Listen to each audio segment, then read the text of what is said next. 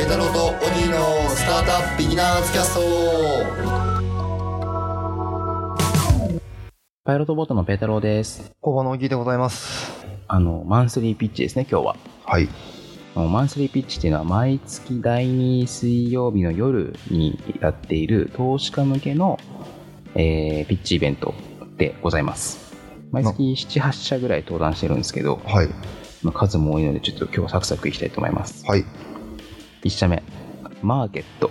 まあ M&A の会社ですね。ああ、なるほ M&A のマッチングって言えばいいのかな M&A ってあれなんですよなんかこううちの会社こういう会社 M&A したいですとかされたいですとか言えないじゃないですかど。言えないですね。のでなんかすごいクローズドで気合でやってるんですよなるほど。それをもうちょいシステム化しましょうっていうなるほど。なんかいいとこに目をつけたんですかね、これは。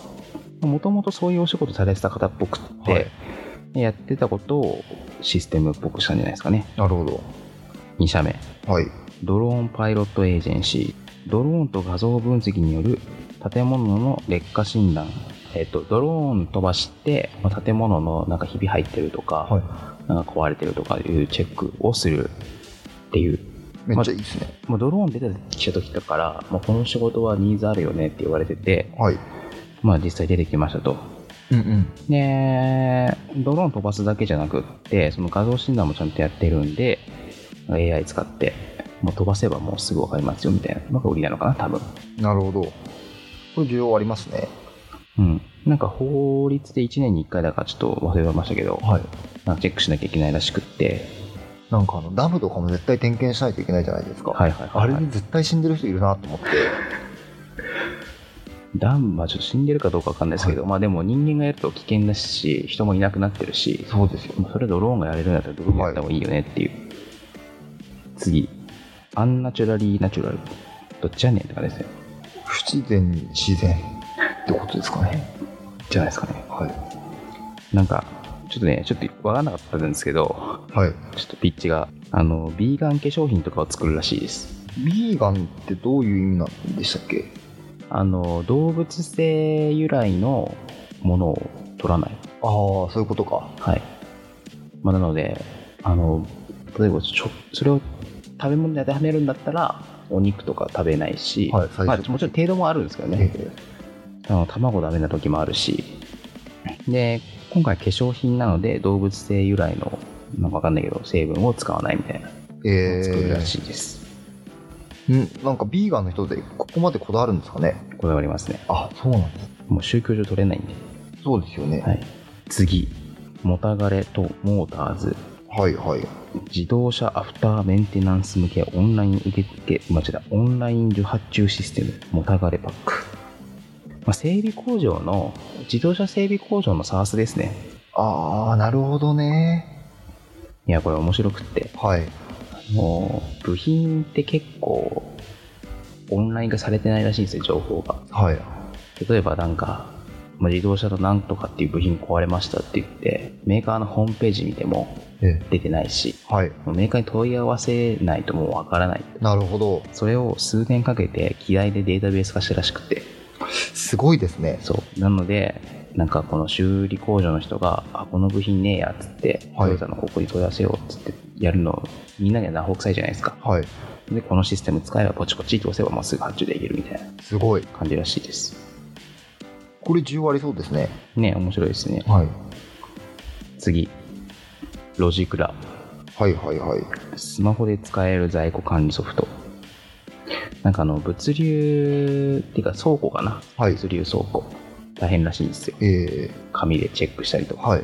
してるんですけどなんかイメージなんですけどコンビニでなんかあのパンのチェックしたりとか在庫数えてる時あるじゃないですか出ますねなんかバーコードリーダーみたいな、はいピッピッピッみたいなの、まあ、あれを倉庫でもやってるしなんだったら倉庫はもうちょっとアナログならしいんですよねなるほどねでそれをスマホでチェックできるようにしましょうとはいそうするとその端末もいらなくなるしアプリだなるほけどダウンロードすればできこまれす10よ割そうですねねね面白そ面白いですよね、うはいで検品とかもできるしでデータも当然このロジクラのサービスで見れるようになるしうんうんうんっていうサービスですね最近流行りだと言っていいのか分かんないですけどロジテックはいはいはロジいロジクラロジスティクステックですねはい、次。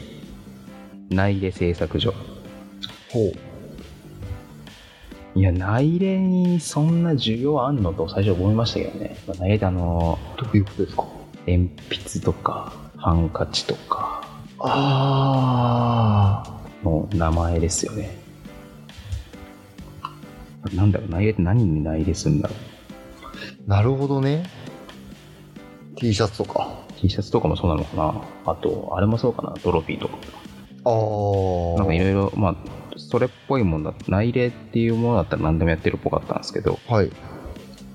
なんかね、なんていうのかな、と特殊っていうか、はいはやっぱ紙に印刷するのとはちょっと勝手が違うらしいんですよね。なるほどね。ので、なんかね、そこをシステム化してるって言ってました。そう、あとなんか、やっぱりそその作業が特殊だから見積もりとかも結構大変らしくて、ああ。これ需要ありそうですね、確かに。うん、どうなんですかね。小学生の時とかね、結構作りますもんね、そういうの。そこ鉛筆とか。ああ、そこかな。そこいうところ使うのちょっとどういうところ使うのかわかんないですね。はい、次。はい。満たす。これは。あ、満たすって何だろうって言ったら満たすか。あ、そういうことですね。そういうことか。いや、わかんない。違うかもし れない。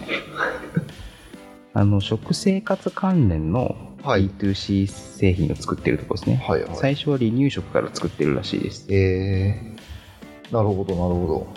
まあ、データを使って、なんか食の回転をしていく感じなんですかね。改善をしていく感じらしいです。最後、はい。 H。なるほど。法人の外部解除などをマッチング。いや、これ確かにね、これ言われてみたらあるなと思ったサービスだったんですけど、はい。あのー例えば、なんか、株主総会ってあるんですよね。はいはい。日本の会社3月決算が多いんで、で法律上6月までに株主総会やらなきゃいけなくって、はい6月に株主総会ってめっちゃあるんですよ。なるほど。でそうすると、ある程度でかい会場って、もうみんな埋まっ、使っちゃうんで、はい埋。まってるんですよね。ので、そもそもそのでっかい会場を探すっていうニーズがありますよねと。でしかもその、例えば北海道の会社が東京に来て研修するとか、はい。その逆とかはい。あるわけですよね。なんか今は東京に住んでるけど、北海道の会社に就職することになったみたいな。はいはい。そうすると宿泊とかもしなきゃいけないじゃないですか。そうですよね。で、まあ、当然ですけど、その総務の人がやってるわけですけど、はい。そんな面倒くせえわけですよ。確かに。